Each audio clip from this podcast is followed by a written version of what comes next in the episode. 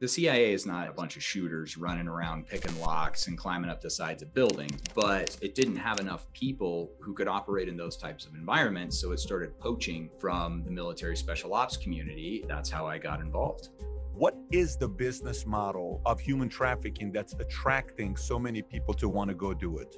Profits. This is strictly a money play. The misconception is that all human traffickers are men, and that is not the case. Many human traffickers are women. We had intelligence on a human trafficker that was moving children across a border, and they were specifically using those children to test bombs. Yet we have an entire government bureaucracy that we spend billions of dollars fighting what is the illicit trade of legal commodities. Are these guys intimidated by that? They're like, dude, you're not going to catch me. We know what we're doing. We're smarter than you. They're thinking they're going to outsmart you every single time. The reason that there are human trafficking victims is because there are human traffickers. So we don't need to spend all of our time focusing on, on rescuing victims. We need to focus on preventing victims by getting rid of human traffickers. My guest today may have one of the most interesting stories you've ever heard, but I'm going to tell you why I'm saying this because we've had a lot of interesting people on Valuetainment. So, number one, he gets out of high school. While he's in high school, he doesn't want to attend high school because he likes surfing. So, he finds out how to hack into the high school's attendance system and shows that he showed up all year long, but he went surfing. From there, he leads to going into the Air Force and becomes a pararescue, which pararescue is comparable to Navy SEAL then he goes into the CIA. Cannot tell you how long it is because I don't know how long it is, but it's several years. He goes into the CIA. And then afterwards, he decides to get out to go fight human trafficking. And all along, he gets a call from Amazon and Vice saying, We want to do a story that's similar to your background because everybody tells us, Well, we're about to write you the closest thing to this person. And that movie is Jack Ryan. With that being said, my guest today is Nick McKinley. Nick, how are you? Hey, doing well, doing well, Patrick. Thank you for having me. Yeah, it's good to have you, man. I mean, when I saw your story and I said, uh, I can't find a lot of things on this guy. And then they said, well, that's the idea. You know, this the idea isn't to have a lot of stuff on the life that he lived. You know, sometimes you can't find a lot of stuff on him. But uh, going back to adults who didn't have the abilities and the intelligence that you had, can you tell us a little bit? How did you hack into the high school's attendance system? I think that's very critical info for us adults here. Yeah, so it was. Uh, you and I are uh, about the same age. I believe you're you're about a year older than me, and okay. So right, it's the '90s, and uh, the computer systems weren't quite what they what you would think they were. There's still a lot of like fill in the bubble, right? Put it in the machine. Uh, well, it turns out that you're the same. Pl- you're you're the same bubble and the same sheet every single day. So if you just make sure that that little sensor is covered up, when those sheets get fed in, it shows that you're there. Uh, and with the with the help of a help of a friend who worked in the worked in the front office, and and it was skiing, not surfing actually. I, so I oh, grew up skiing. in Montana. Yeah, I grew up in Montana. Not not a lot of surfing in Montana. That makes sense.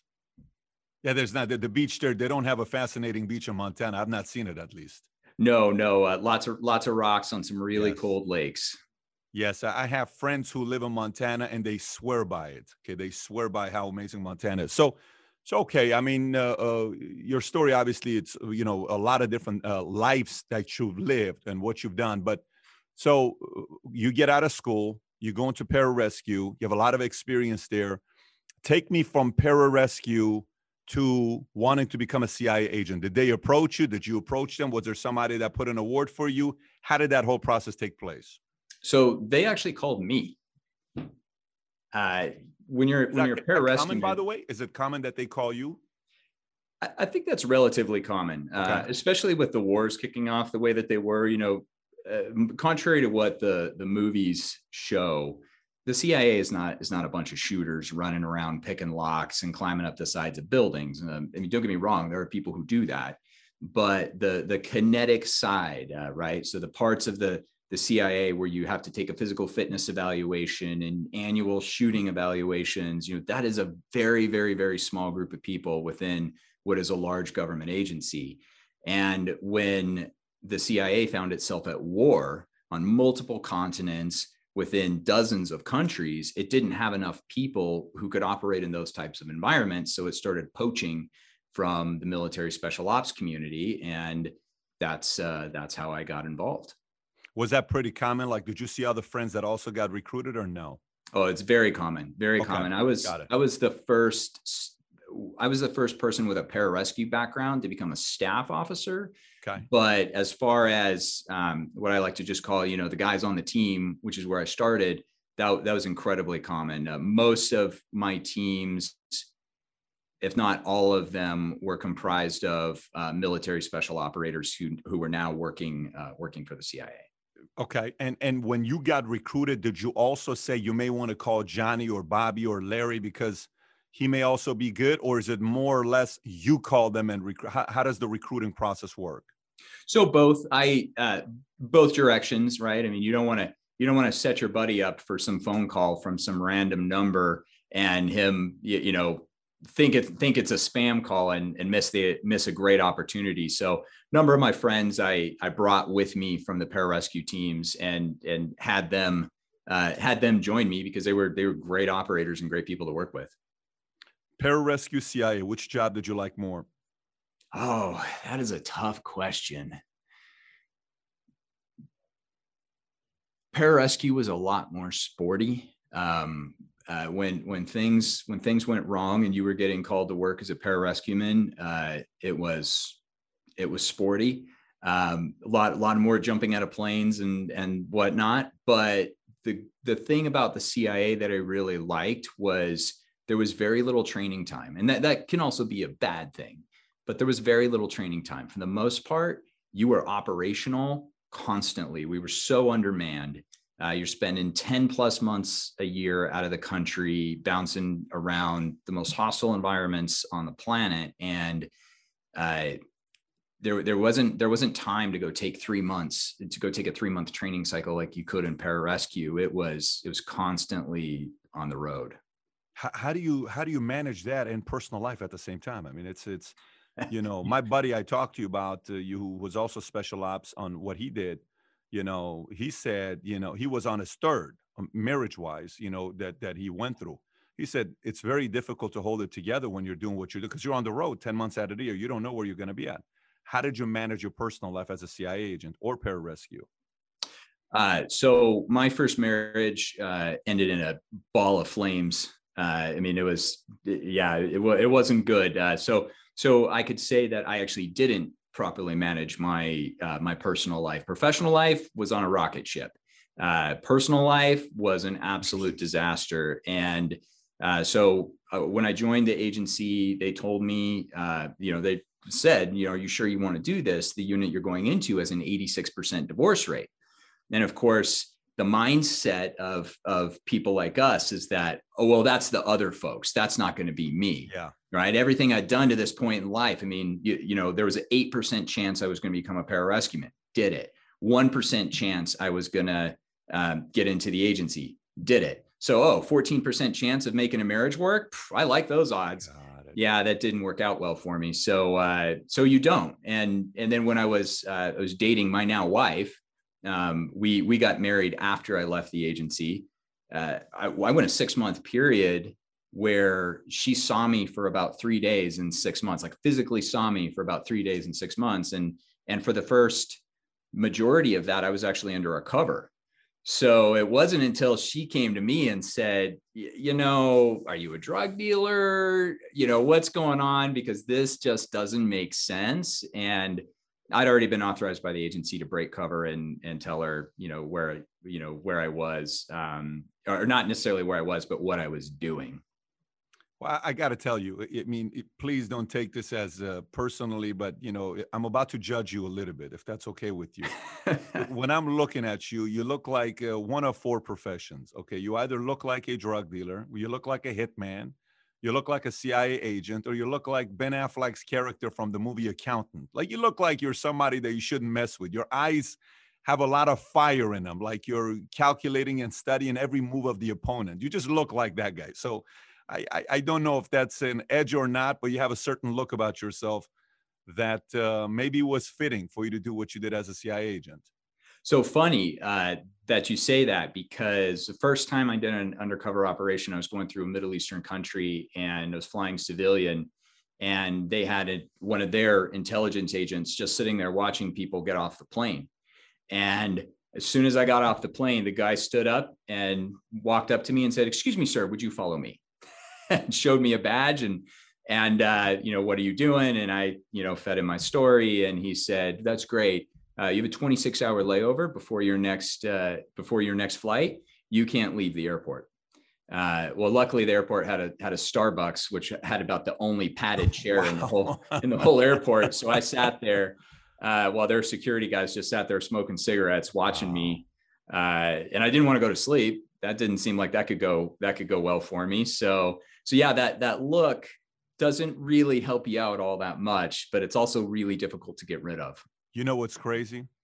the, the, while we're talking about the guy that's the special ops guy, he's calling me right now. You know when's the last time I talked to this guy? A long time ago. He's calling me right now. How random is this that he's calling me right now? Anyways, I'm not gonna pick up because it'll freak him out, thinking like we're up to something with him. So I don't want to spook him even more.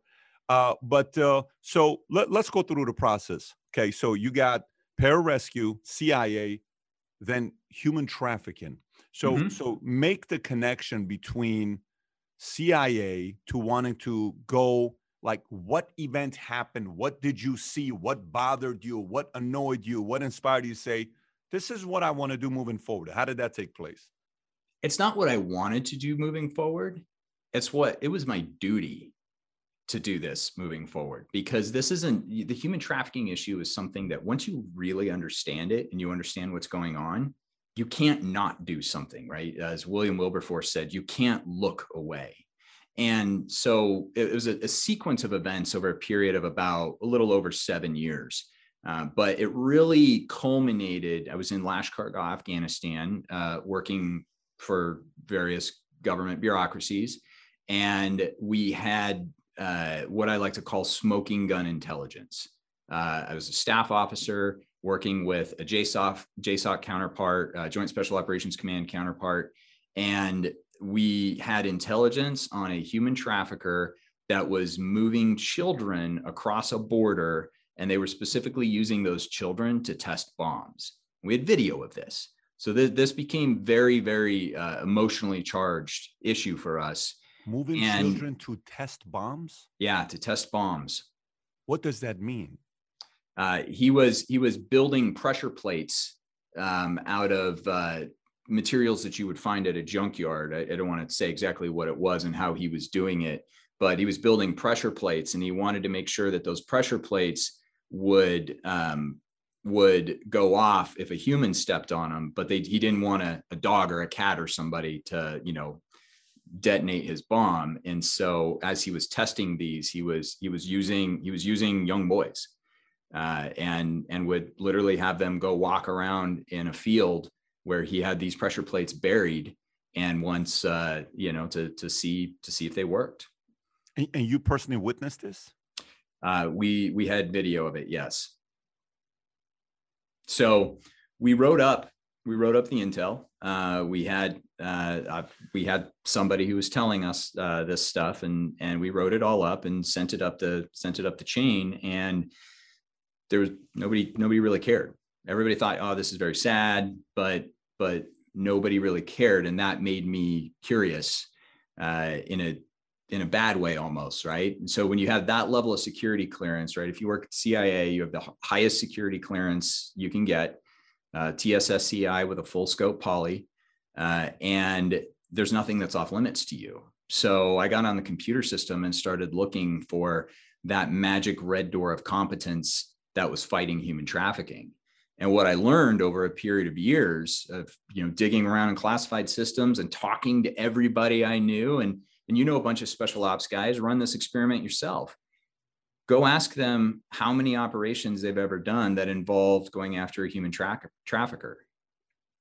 And what you'll find is that they'll tell you none. There's a bomb maker who maybe was also selling kids on the side or a drug dealer who also was was moving people but but as far as going after somebody because they were enslaving humans I, all i know were special ops guys and i couldn't find a single one who could tell me that they'd done an operation against a human trafficker and then fast forward a little bit why not at, though why, why not though It's not a presidential reporting requirement.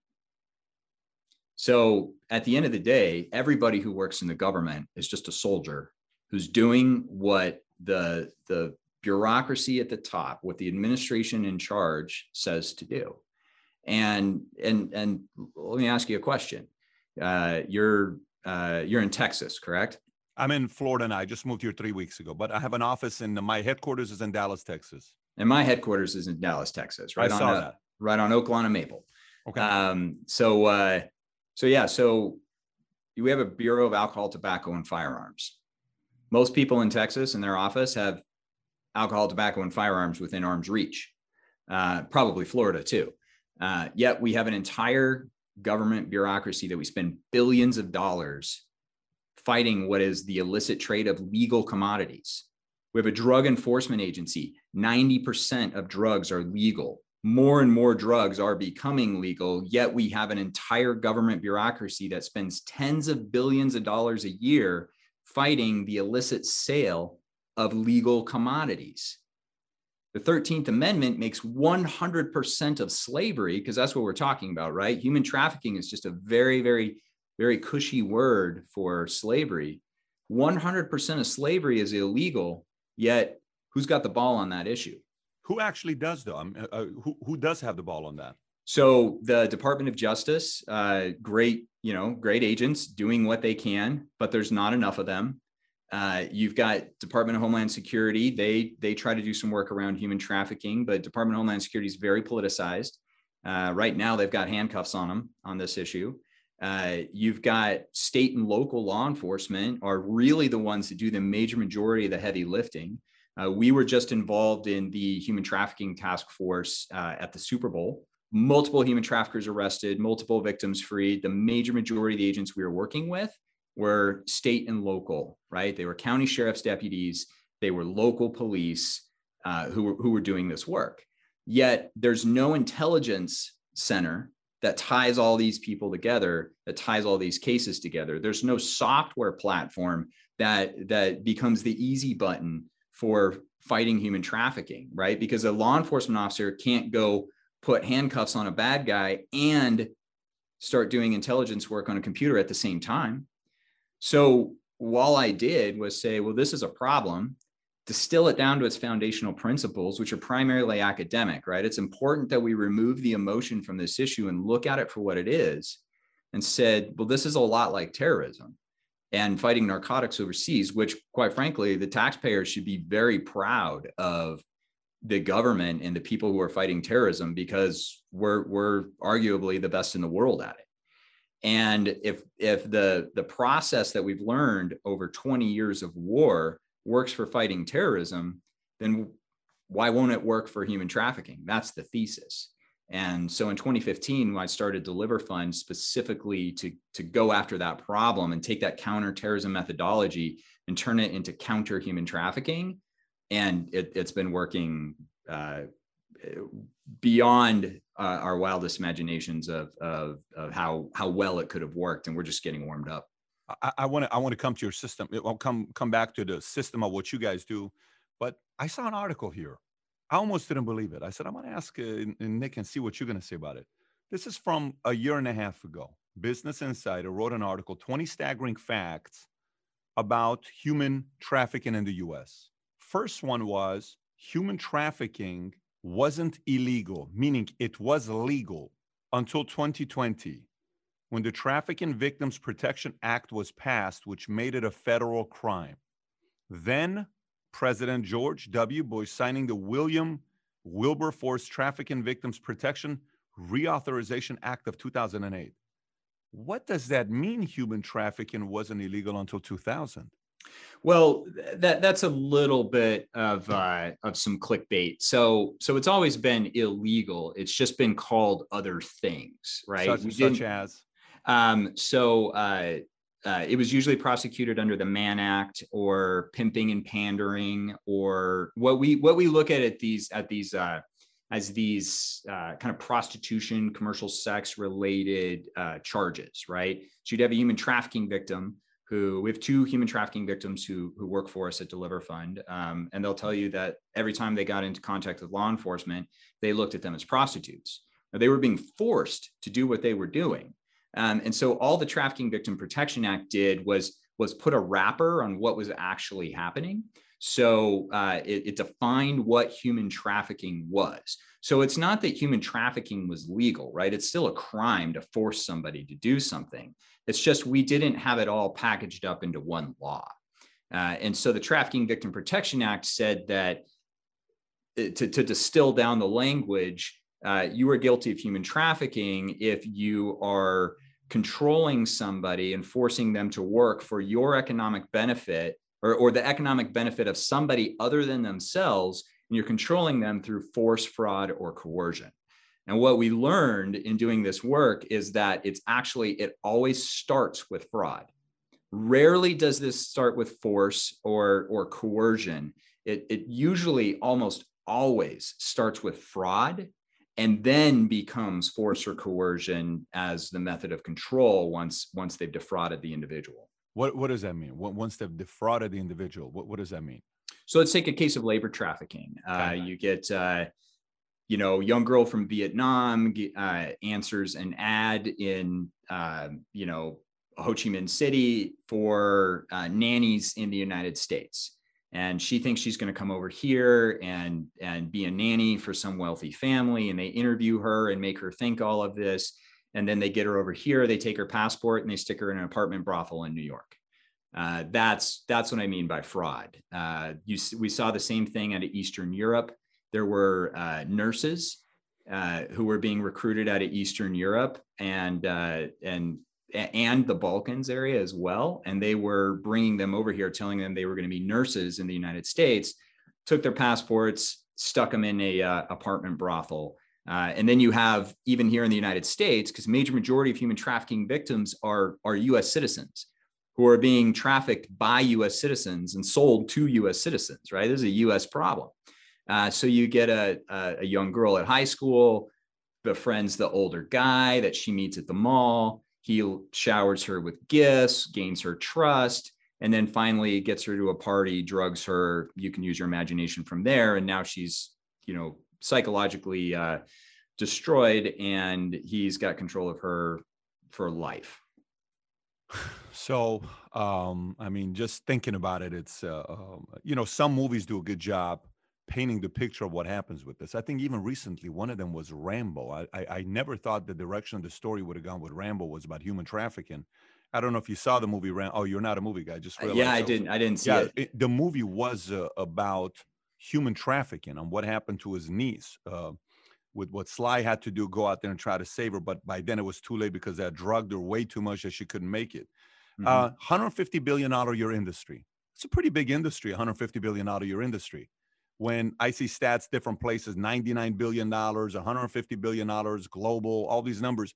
What is the business model of human trafficking that's attracting so many people to want to go do it? Profits. That's that's that's it, this is this is strictly a money play for these human traffickers. Um, it, it, it's very low risk right now. We've been we've been increasing the risk, but it's very low risk uh, that you know if, if you're moving a kilo of cocaine a drug dog can kick that can can pick that up we have sensors that can pick that up if you're moving uh, some scantily clad girls in the back of a car and you're maintaining the speed limits and your brake lights are good um, nobody knows that you're moving slaves and so i mean imagine if all of your employees you didn't have to pay them. Well what just happened to your profit margins right? And and so that's why that's why they're doing this is it's just sheer slavery. It's an uh, predominantly there is forced labor that happens in the united states but the predominant business model is commercial sex. But at the end of the day that's just the type of labor that the human trafficker is selling. Uh, and so some some woman that and, and it's also it, it touches um, the lgbtq community. It touches it touches all these vulnerable populations. They are exploiting these people these human traffickers are exploiting these people by making them work and not paying them. And so their their their profit margins are essentially you know 80 90 95% what what is the uh, uh, have you guys noticed a pattern or a trend of a human trafficker So somebody who is doing it, what is a typical pattern? Are you noticing a consistency with a pattern, or is it just a criminal? That's all it is. They just kind of want to make money.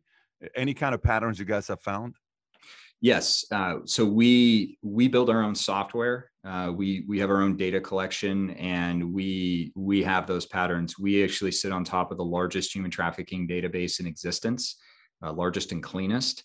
Uh, we've got over 70 law enforcement agencies around the United States that are all kind of working together on this database. And so what that what that means is we've been able to take this very very clean data and start analyzing it for patterns and now we're getting to the point where our software is actually just going to be able it actually can bring human trafficking to our attention so we know exactly how they work and really their achilles heel you know, I, I, talk about this on on other podcasts, and people say, "Well, Nick, how can you talk about what you're doing? Don't you need to be secret about it?" Nope, I don't, because if if your business model is that you need to be secretive about something, well, that's not scalable, and that's that's not going to work.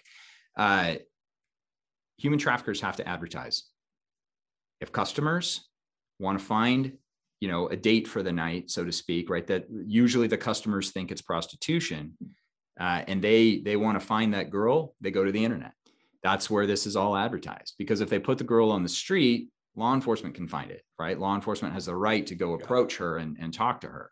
She might rat the trafficker out. So it's a lot easier to keep her locked into a locked in a hotel room and advertise her online. And there's there's dozens of websites online. I mean, you could you could get to these websites if you know where you're going. This is not in the deep and dark web. This is the front facing internet. Uh, the big famous one that everybody was aware of uh, that the DOJ took down was Backpage.com, uh, and so you go to those you go to those websites, you schedule a date with a girl. Uh, there's a human trafficker who's advertising that girl online, and and the transaction happens. So that's the Achilles heel of of the whole human trafficking market in the in the United States is that it's predominantly online, and so if you're online, that means you're leaving a trail, and we're really good at tra- at at uh, chasing down those trails and seeing where they lead. So I just looked at Backpage.com. Founder Michael Lacey. Who is Michael Lacey? Uh, he is currently uh, under house arrest. Um, he was actually uh, so the Village Voice, which was a publication out of New York, right from the 70s, I think. Um, yeah they had the back page when the back page was right it was a lot of your uh, your prostitution massage parlors a lot of human trafficking uh, and then they took they took that back page of the newspaper and took it online and started selling one dollar advertisements um, to people who were predominantly engaged in the commercial sex industry and uh, everybody uh, their their whole c-suite was arrested they all pled guilty uh, Michael including Lacey, himself. Including uh, no, himself? Michael Lacey and um, I can't remember the other founder's name off the top of my head, but they're fighting the charges because they're old, um, and you know they're they're going to come out of prison in a pine box if uh, if they get convicted, or should we say when they get convicted? So they how, are. How did how did how did the law enforcement find out that Backpage was doing this behind closed doors? Uh, we we decided we deliver fund decided to make Backpage our hobby. Uh, oh, so you did that. You went after Backpage because I see 2018 and you've been around for six years. So we were uh, we were one of many many members of a of a team. Uh, the the the real credit goes to federal law enforcement and uh, and actually uh, Texas AG's office.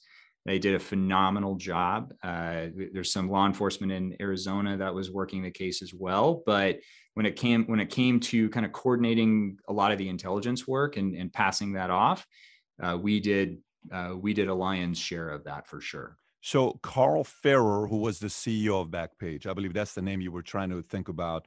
It, yep. Did did they know that human trafficking was taking place and they kind of looked the other way? Is that what the challenge was? Yes, they absolutely. How did they know did. that? How did they know that?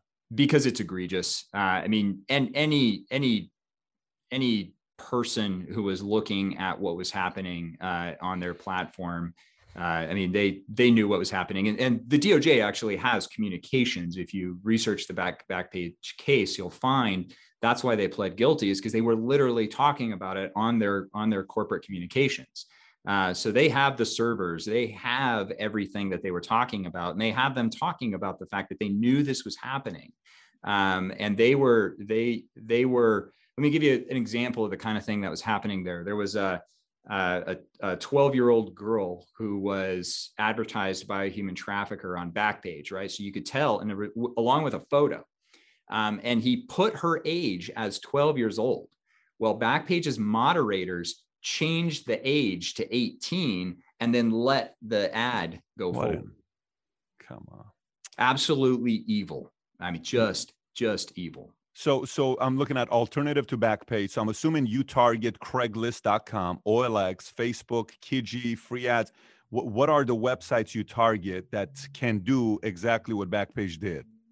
Uh, so I'm not going to give the names of the of the uh, websites that we target actively. Uh, these websites are very profitable, and I'm not interested in. Uh, I'm not Give interested. shout in, out. Okay. In that fight. Yeah. Um, and and more importantly, uh, people who don't know where to go, telling them where to go. Uh, but there's uh, there's about 32 sites right now that are are the primary sites where the source data comes from, and we we are actively we're actively collecting from all of those sites. So let me ask you this: when you're dealing with a company that say they don't know that that is taking place, and then they find out based on the proof you show, because I think your model isn't you go attack them. Your model is you go team up with the 70 or 60 law enforcement organization that you work with. You no longer kick the doors down. You give the intel to those to go kick the doors down. I think if after doing some research on your business model, that's your business model, right? Correct. Okay. So so you find out a company that's a real company, they have somebody who's a human trafficker leveraging the the the the clientele, the traffic that's coming to that website. Do you then contact them and have the business work with you to get more that data for you to pass down to law enforcement? Like, do the companies now help become a teammate with you? That's always the first. Uh, that's always the first place that we start. Um, so we have very, very uh, publicly recognizable partners, uh, publicly traded companies that we work with to help them keep human traffickers off of their platform. But a lot of these websites, they specifically moved their business operations overseas into non-friendly, non-US or uh, non-friendly, non-extradition U.S. country or uh, uh, countries, so it. that they're not subject to U.S. jurisdiction. Guidelines, That's kind of part of the problem. So, how do you battle that? Right now, there's nothing we can really do on that. Um, we we have a way of uh, of diluting their market, uh, which we don't talk about publicly, to make it so that it just complicates their business. Right? It just it just makes it so that the the the trafficker can never quite get his product in front of the customer and the customer can never quite find a real product. So we have ways of of complicating that a little bit. Um, but primarily the way that the way that we deal with that is uh, is by getting these human traffickers arrested. And that's that's one one key thing that we need to focus on is in order to have a human trafficking victim which is the reason we're doing this right uh, human traffickers are bad people. They're going to do bad things. Um, there's nothing Nick can do about that. However, they are they're exploiting people. They're harming children, and so the reason that there are human trafficking victims is because there are human traffickers. So we don't need to spend all of our time focusing on on rescuing victims. We need to focus on preventing victims by getting rid of human traffickers. Makes sense. Yeah, that that that that makes sense. And uh, you, so so sometime when you're you, you, guys have to wrestle with pigs quite often, right? Yourself, like you you have to get dirty yourself in order for you to be able to uh, make their life a living hell. I know th- I know you can't say yes or not, but your mm-hmm. world is not like, hey, let's take the proper route and you know let's. You have to make their life a living hell by playing some of their games against them. No. So, not so much playing their games against them. Um, you know, everything that we do is reviewed by legal counsel. Um, we work with prosecutors, love us, uh, and we wouldn't be able to. We wouldn't be able to do the things that we did if our if the work that we put together was not admissible in court. All right, and and everything that we do is admissible in court. We're open to discovery. It's uh, it's a very very above board operation. Um, but what we do is we infiltrate their communications. Uh, and I hope there are human traffickers out there right now listening to that and wondering whether or not that person they're communicating with online is actually one of my intelligence analysts. Uh, we infiltrate their communications where they're they're they're sharing best practices. They're um, they're they literally will will coordinate with each other to say, hey, you know, the Super Bowl is coming to my town. Um, I've only got three girls. I need I need other guys to come down and bring more girls so that we can service what is a market opportunity for them. Mm-hmm. Uh, and that's a, a, a key differentiator in the way that we fight human trafficking is we fight it as a market. We fight it through economics. Where in your business and in my other business, I'm always trying to reduce risk, right? We're always trying to mitigate it what our whole what we do at deliver fund is we increase market risk for the human traffickers to cut into their profit margins and make it harder for them to do business yeah but human traffickers kind of like uh, uh obviously uh, you'll see where i'm going with this uh, uh, Nick, only 7% of people are going to graduate from Pararescue. Watch me do it. Only 1% is going to become a CIA. Watch me do it. 86%, which is only 14% of people that do what you're doing right now, their marriage ends up at a divorce. Oh, if I beat 7% and 1%, I'm going to beat 14%. That's not a problem. I got it, right? Are these guys intimidated by that? They're like, dude, you're not going to catch me. We know what we're doing. We're smarter than you. They're thinking they're going to outsmart you every single time. Because no. And and here here's the misconception. You know what I'm saying, right? You know what I'm yeah, no, ab- okay. absolutely. But here's yeah. a misconception about human trafficking, right? People will say that human trafficking is the largest growing criminal enterprise. It's just not true uh, narcotics and guns, especially with all the wars going on around the world. Um, narcotics and guns are, you know, illegal gun running is, is hands down the largest illicit commodities. Uh, the next is uh, people will say, well, you can actually make more money from, uh, you, you know, from selling human trafficking victims than you can from narcotics or guns. That is also not true because you can have a shipping container full of cocaine or AKs sitting in a port somewhere and you can leave it there for two years and those the drugs and the guns are worth just as much as they were uh, when you put that container there. You can't do that with people right? People have people require overhead. You have to house them you have to feed them you have to keep them in at least good enough condition so that customers want to spend some time with them uh, and that's that's that's the Achilles heel that cuts into the profit margins of of human traffickers.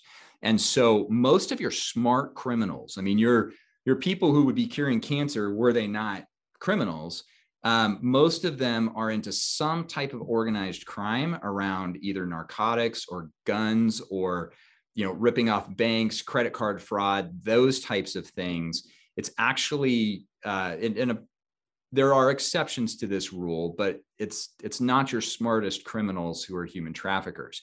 There's also a piece here, you know, I, I saw in doing research that you you've interviewed many members of, of, of the mob. My guess is if you go ask them what they think about human trafficking, they're going to say that's over the line. And if we found somebody doing that in our organization, they were going to end up in a box. Um, and that's what happens with a lot of these these criminal enterprises too. Is uh, you know you'll have you'll have uh, uh, you know narcotics criminal enterprises who aren't aren't going to allow their people to start harming children. So so even within the criminal underworld, there's there's an ethic line when it comes to children that people won't cross. Oh, there's no question about it. Uh, and they even had a code, uh, La Cosa Nostra, they wouldn't touch drugs, although several people did, but that was part of their code as well. Um, so, not the smartest criminals. Okay.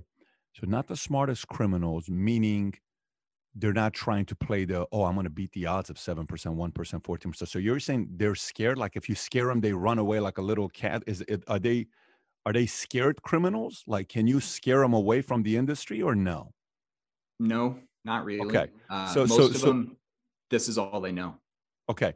So business model to catch them. I'm just I'm not in your world, but I'm just thinking about it. So if it's Super Bowl and these are the girls that are doing it, you know, they're coming in and hey, customers go, people gonna they're gonna go online to get somebody, hey, I had one too many drinks. Let me get call somebody. How do I find somebody? Hey, we got so is the business model to go to the Super Bowl and go find those sites and call 100, 200, 300, 400 of them, then you send your guys to go meet with the girls.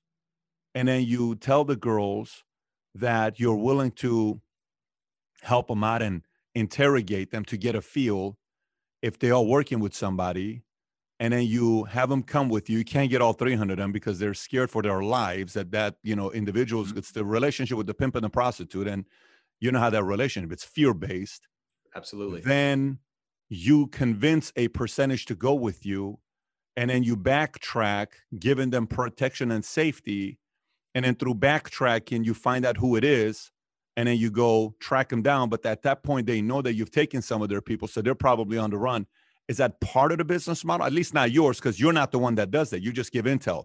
Is that one part of the business model that the law enforcement does or no?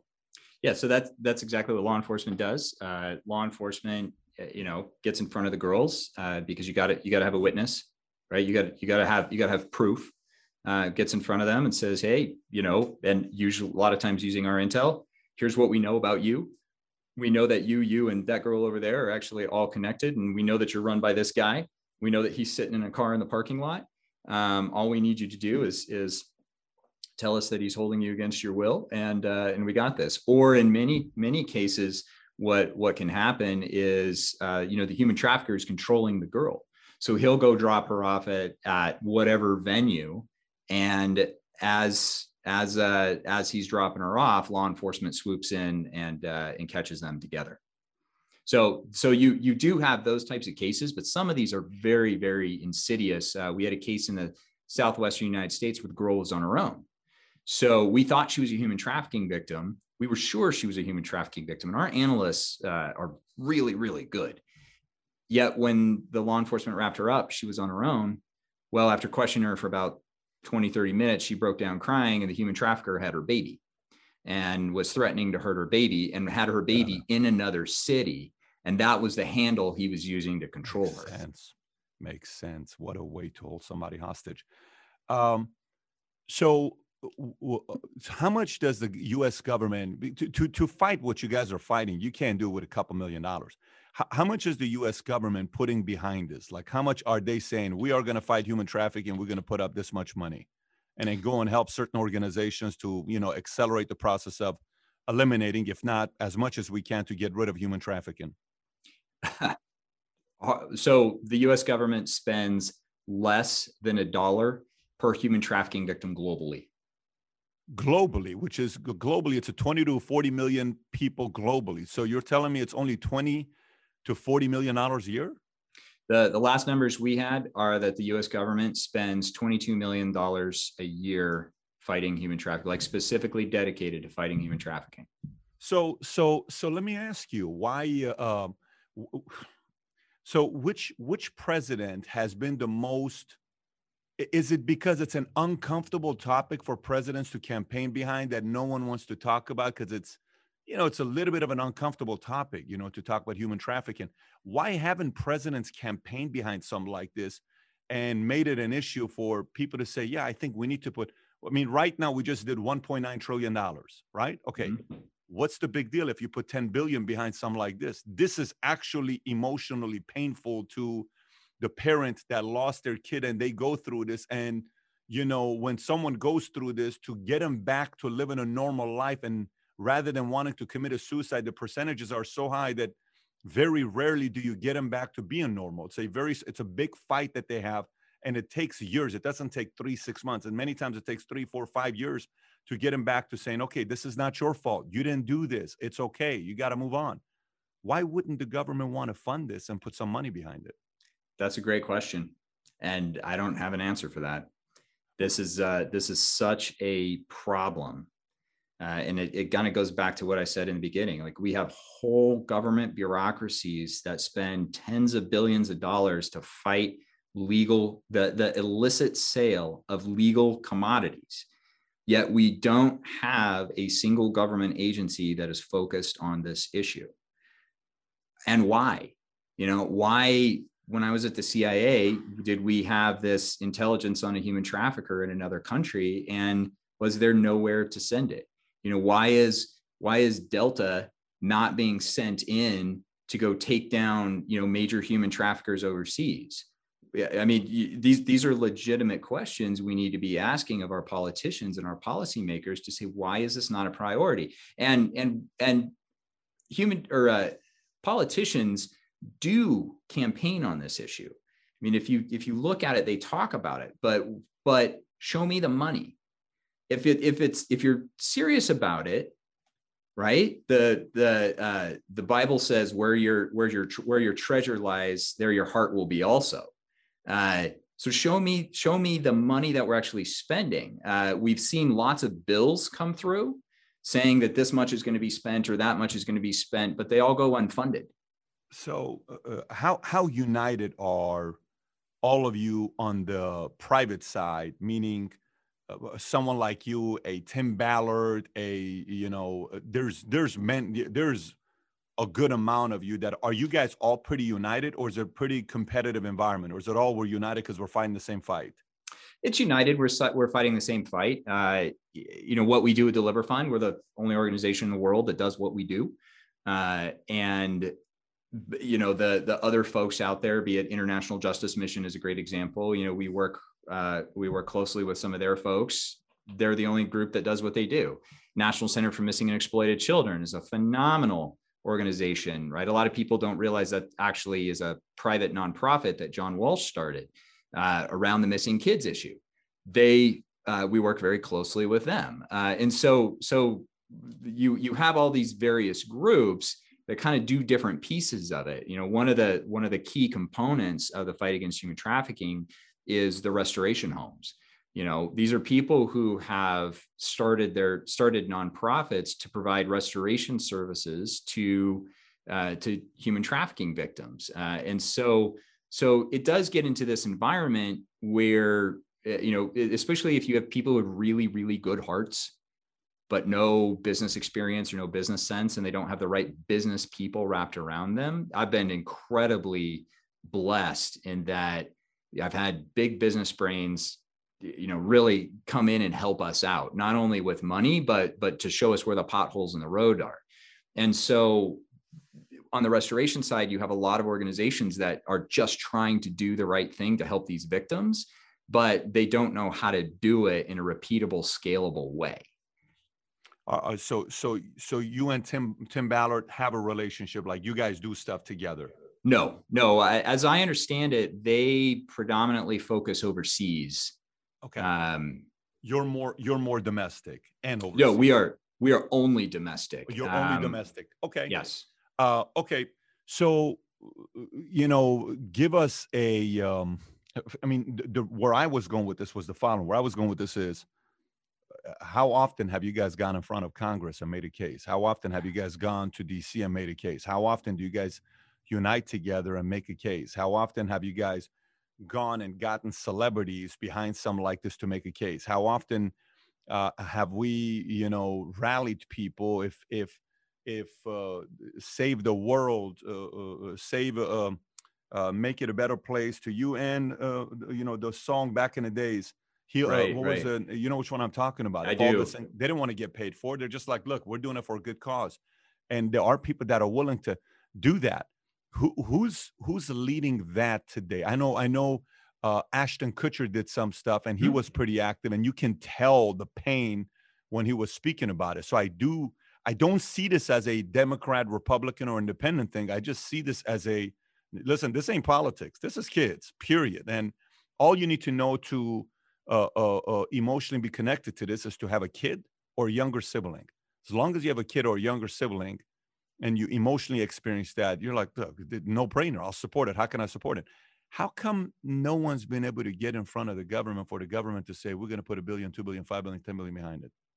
You know, it's funny. Uh, we were uh, actually coordinating with Ashton Kutcher, and and uh, I was on a call with him, and you know he he goes in front of congress. Um, i was asked to speak in front of congress three times and every time two days before they canceled. Why is that?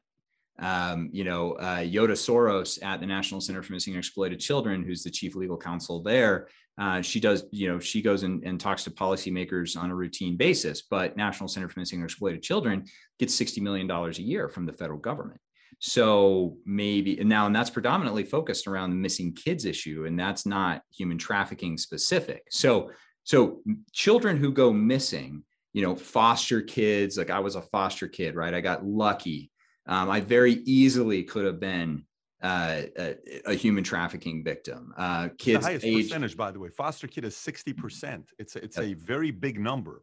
Yeah, um, missing kids. Uh, National Center mis- uh, estimates that once a child goes goes missing or or runs away, within the first 48 hours they'll be they'll be uh, approached by a human trafficker because these human traffickers know where to find them, and they're and they're cruising around looking for them. And so there you are, a you know a, a runaway teen in in uh, Seattle in the winter and you're sitting on a park bench and people think that you're just a, a homeless teen. And, and, if you ran away then i guess you are a homeless teen at that point. Human trafficker comes by with a warm car and says hey you want some food?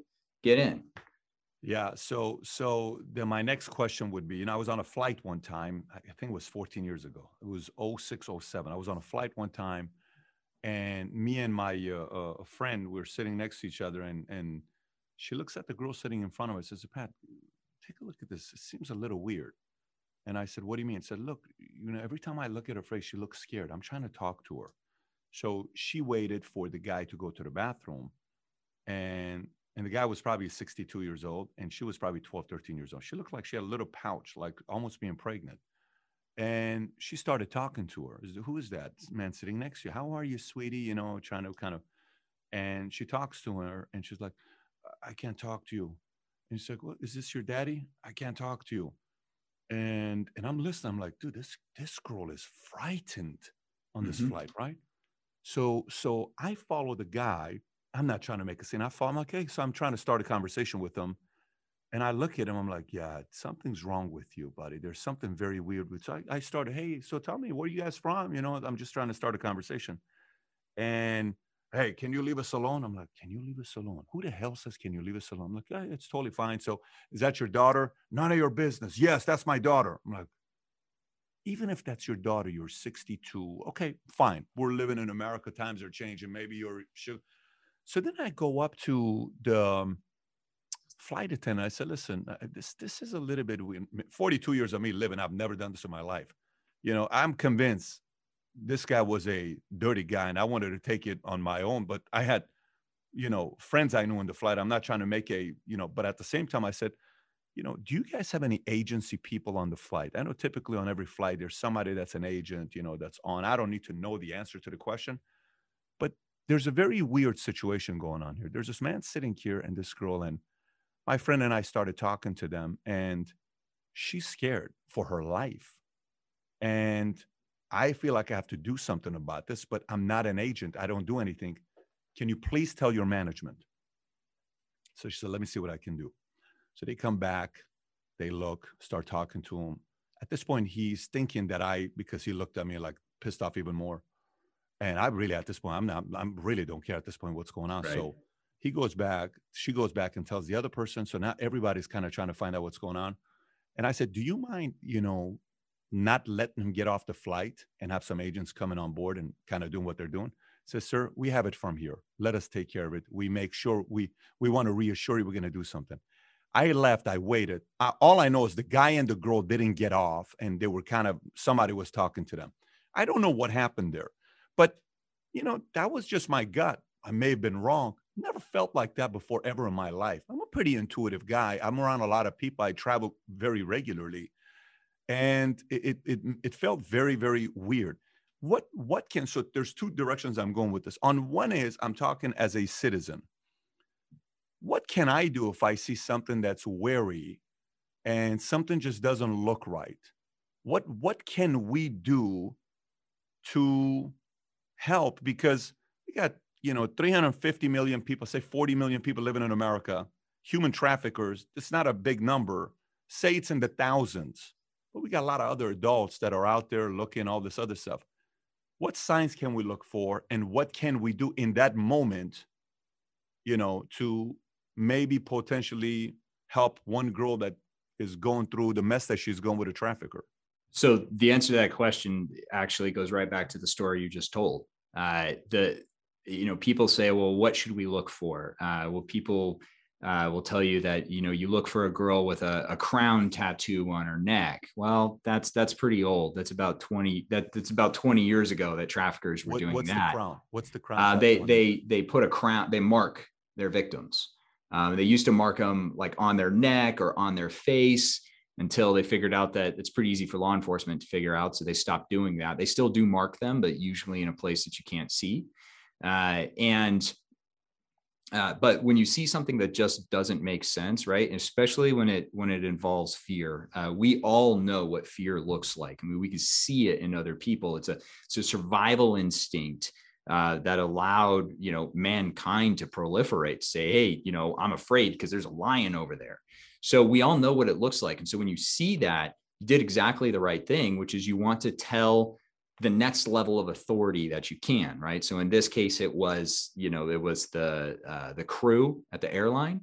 If uh, if if it's not the crew at the airline it's going to be the airport security. It's going to be a law enforcement officer. It's going to be calling your county sheriff uh, all of those things. Uh, but then you get this problem with too much data.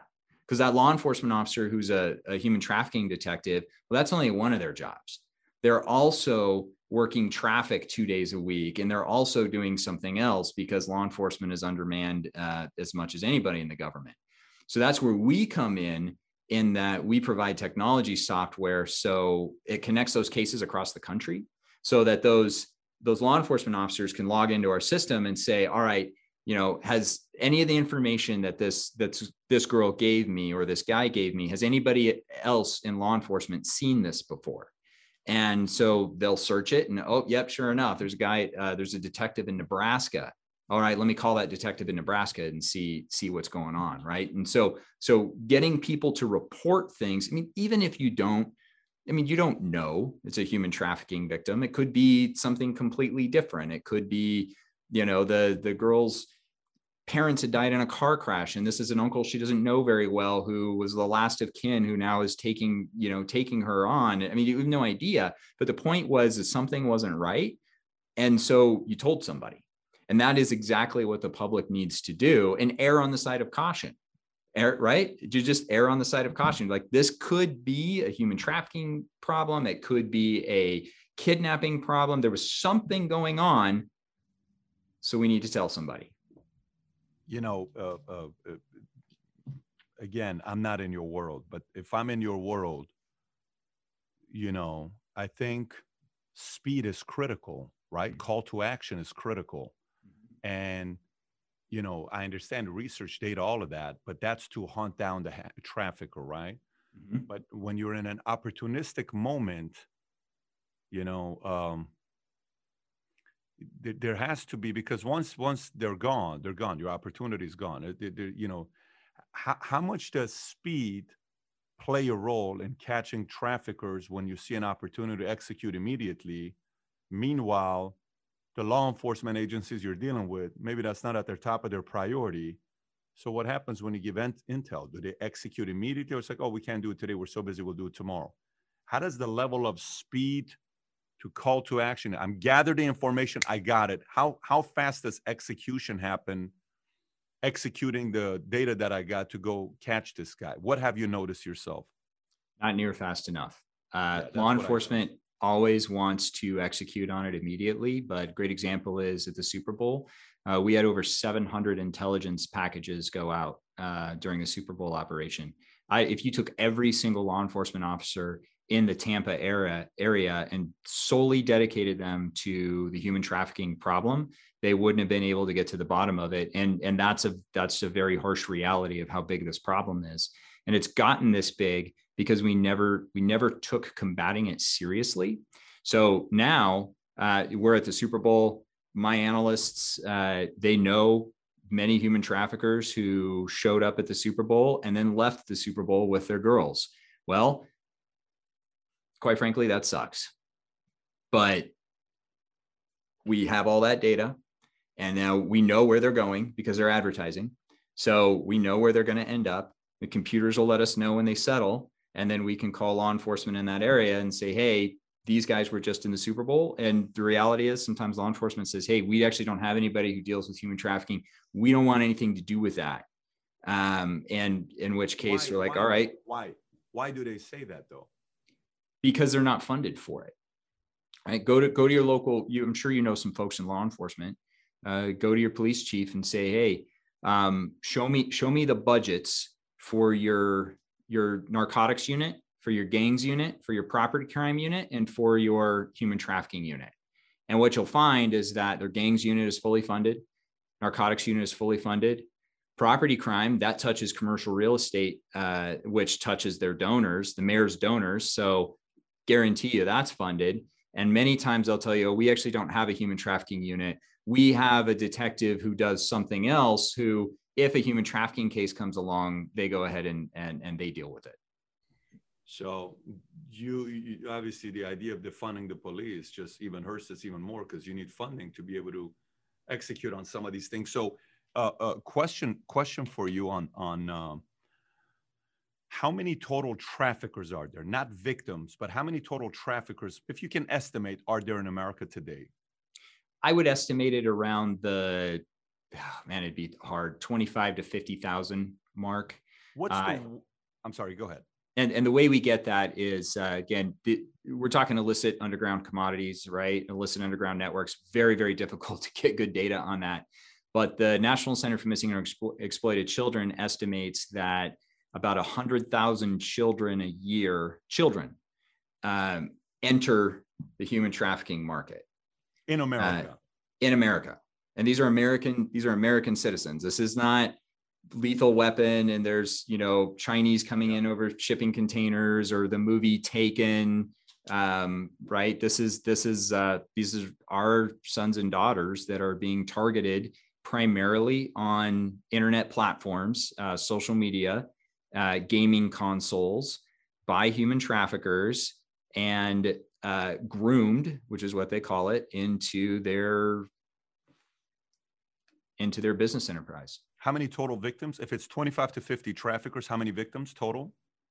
Uh, so we we don't know. We know that about hundred thousand children a year enter the cycle. We know that the average life of a human trafficking victim is seven years.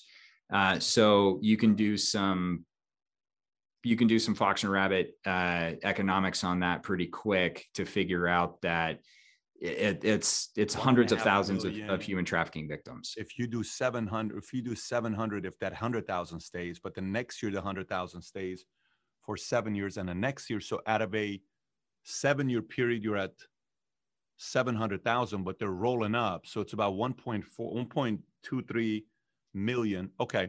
What yeah. is the worst example we've made of human traffickers? The worst example? Yeah, meaning what what is the crime of a human trafficker and what ha- how have we publicly um you know made an example of them to punish them in a way where others sit there and say, Did you hear about what happened to Johnny? Yeah, I don't know, man. They're cracking down very quickly. They just got another one and another one and another one and another one.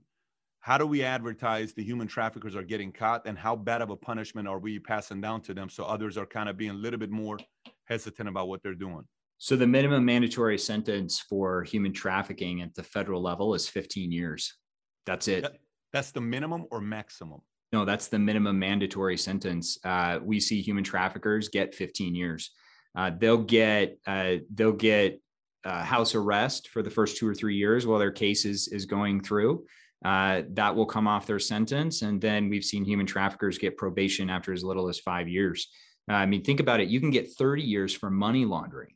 Why is it that on a federal charge you can get more years in prison for money laundering than you can for human trafficking? Now, in some states like Texas and Montana, uh, I mean, it's it. You actually want to get a state charge because it's life in prison for a human trafficking charge.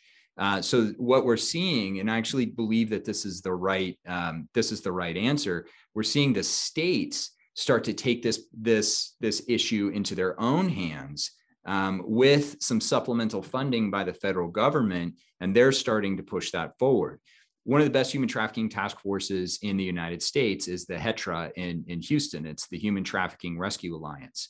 Uh, it's it's uh, multiple jurisdictions, dozens of jurisdictions in the in the Houston area, um, and it's it's a very much a local human trafficking task force. The feds have some involvement in it for sure, but you're looking at about a ten to one local agent to federal agent ratio on fighting human trafficking. And by the way, um, their full-time human trafficking analyst is actually one of my employees uh, because they they couldn't afford to hire a full-time human trafficking analyst. So we uh, we got a guy who came from uh, the the human intelligence operations side of SEAL Team Six and hired him on a full-time salary and what he does is he hunts down human traffickers on the intel side for those law enforcement officers but notice i said that one human trafficking task force la's got a decent one new york has a decent one chicago's is, is up and coming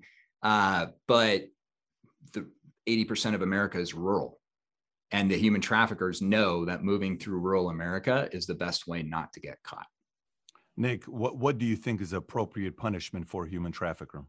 I think life in prison sounds pretty good to me. Nothing above that. Life is plenty, is what you're thinking. Uh, yeah, I think I think life is uh, I think life is pretty good. Um, you know, beyond that, you start getting into uh, political issues that um, you, you made you made a video on this uh, that I thought was was very good for a guy in my situation um, in talking about you know various political issues. So let's just start with Let's just start with life in prison. Let's get that locked in, uh, right? We know that that worked when we when we had gangs uh, targeting law enforcement officers, and we made you know the killing of a law enforcement officer uh, a, a life sentence. We know that that worked. So let's try that for human trafficking, and then and then let's see where that data takes us, and and move move beyond that.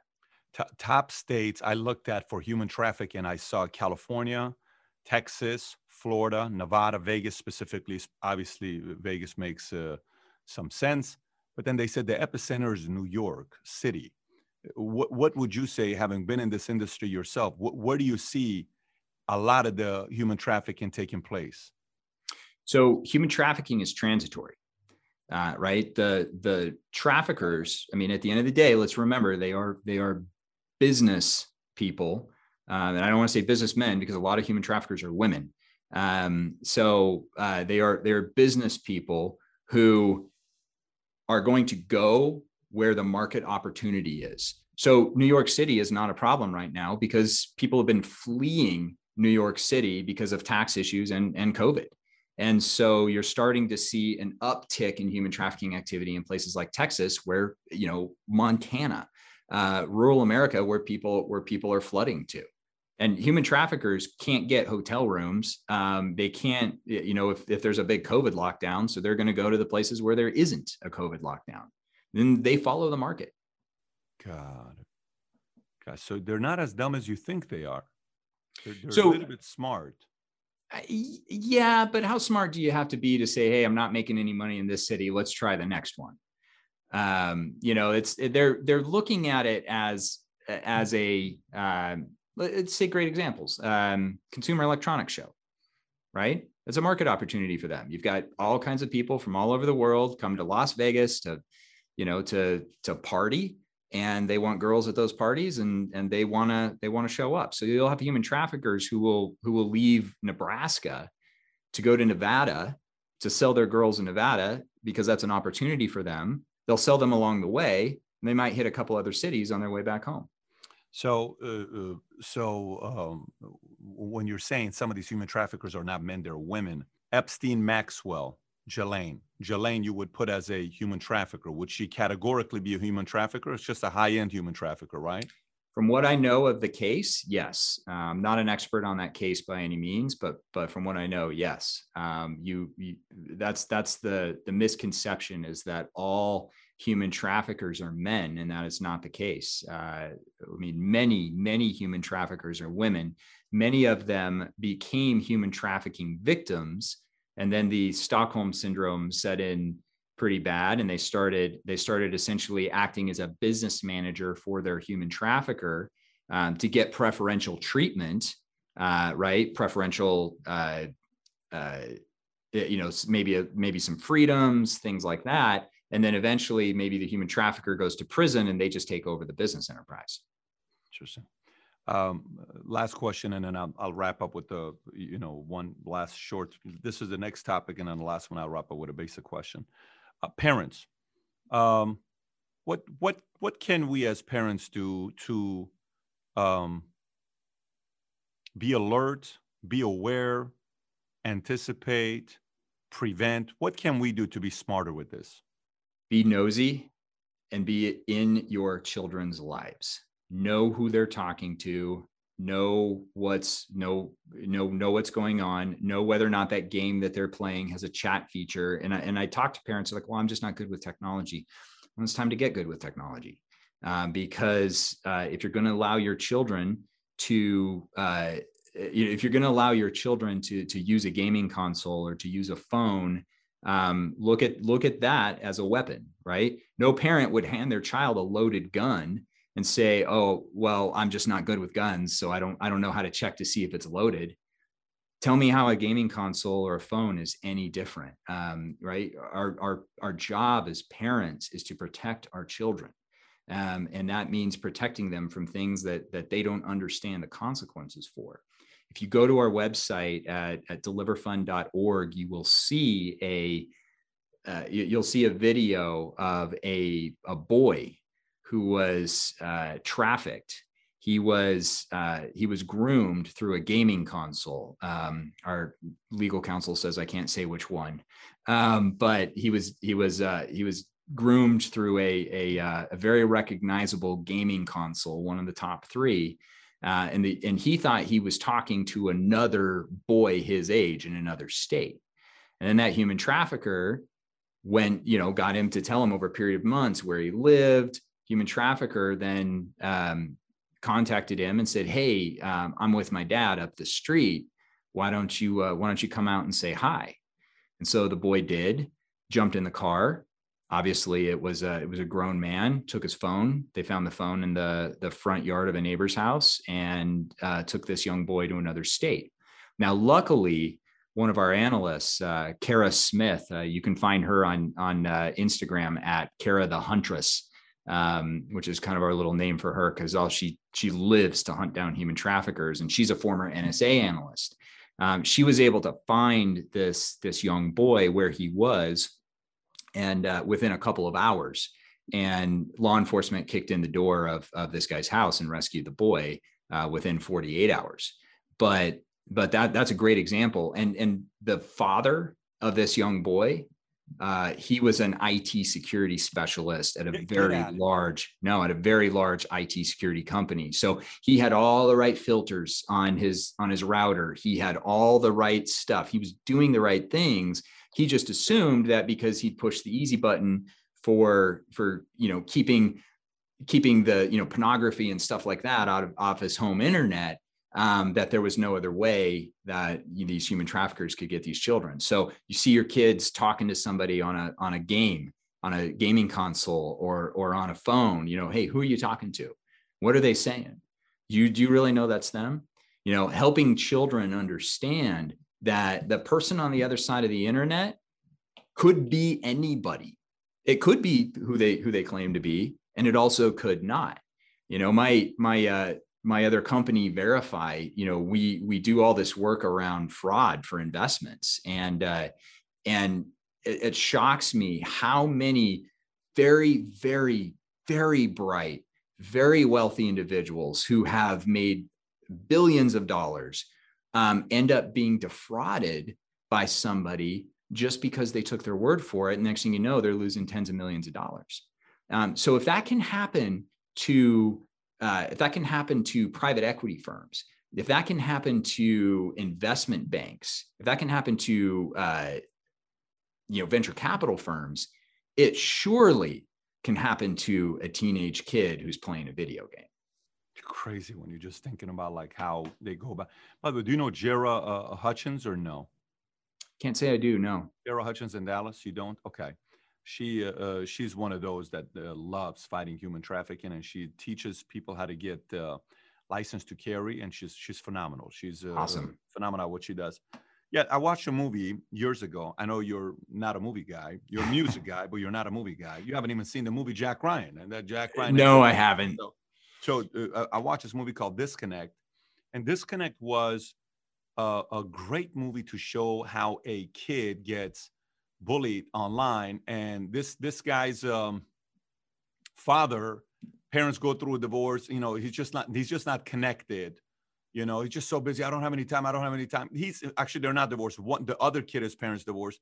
So this the kids, the bullies in school find out that this kid likes this girl.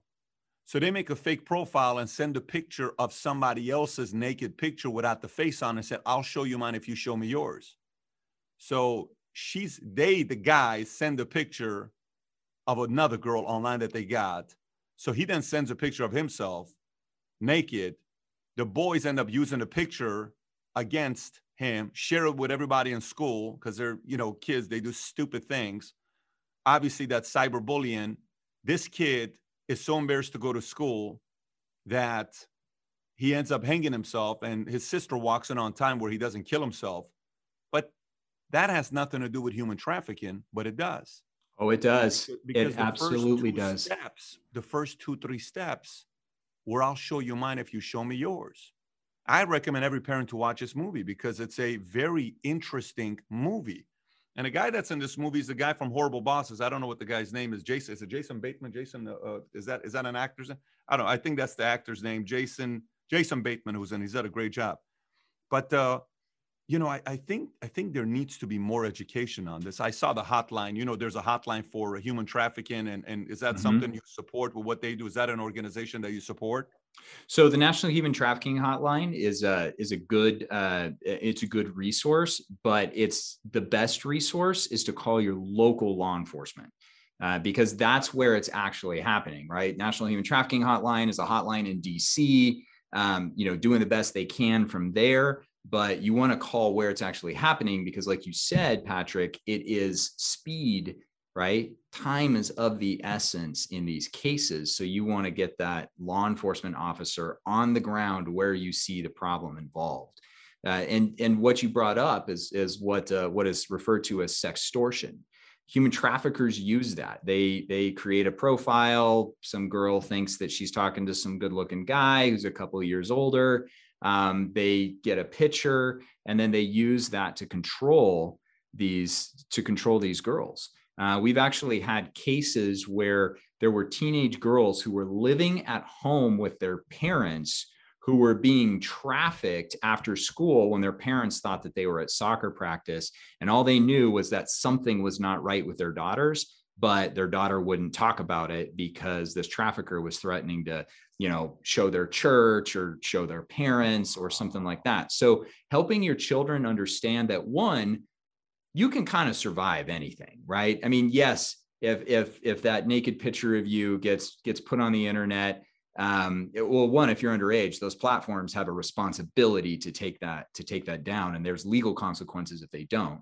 Um, so that's the first thing. The second thing is um, what will happen to you if you if you cooperate with the human trafficker is far worse than anything that that could ever happen uh, otherwise. And and this the last piece is for children to understand that anything they put on the internet lives forever right? Unless you get as lucky as me and you have a government agency to, to go start scrubbing things off right? I mean i'm one of the few people who in their mid 30s had got a got a fresh fresh start on the internet. Um, that just doesn't happen. Um, so for children to understand that if you take a picture on a phone, it lives forever. If you send it, it lives forever. And eventually, you have to assume that anything you do on the internet is going to end up on the front page of the Washington Post.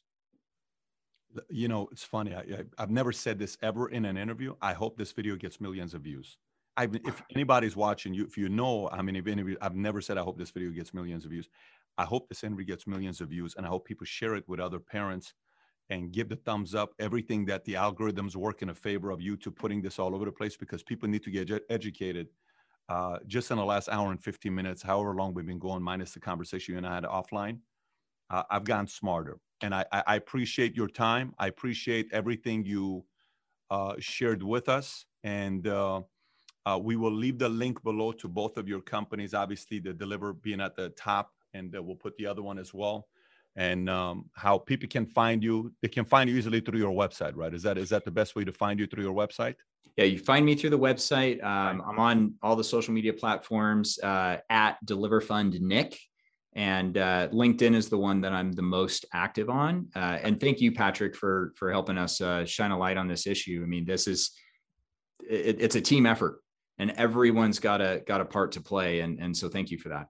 I think you play a very important role, and I hope more people get inspired to do what you do once they leave the military, because we need uh, people like you. And I hope uh, any government officials or anybody that's involved in politics who watches this content uh, also has the courage to bring it up to folks in power who see value in this. So eventually the budget for this goes into the billions, I think 10, 20, 30 billion to eliminate this, at least in America, and then eventually gradually work internationally. Once again, Nick, thank you, thank you for your time and uh, uh, uh, very, very, very good, very good interview with you the last hour and a half. I really enjoyed it. My brain's going a million miles an hour. Thanks again, Nick. Thank you, Patrick. I've not asked you this before, but I'm asking you right now, and hopefully you will do this as a valuetainer. Please share this video. Text it to people, hit the thumbs up button, share it whatever way you can for other people to see it, for the algorithms to be on our favor, because this is not a message about how you make millions, how you make billions, how you become successful. It's not entertainment. This is purely something that's about education and awareness. I'm asking you, share it with any parent that you know and say, just watch this video get a paper and pen out. You're going to want to pay attention to this one here. And having said that, if you enjoyed this interview and you learn from it, I have a real life story of somebody that experienced this. Her name is Yeonmi Park. If you've never seen that interview, click over here to watch that. And uh, hopefully, together, we can create more awareness of this. And even if we make this much of a dent, and this leads to helping out 20 kids, 100 kids, 5,000 kids, 100,000 kids, we did our job. Take care, everybody. Bye bye.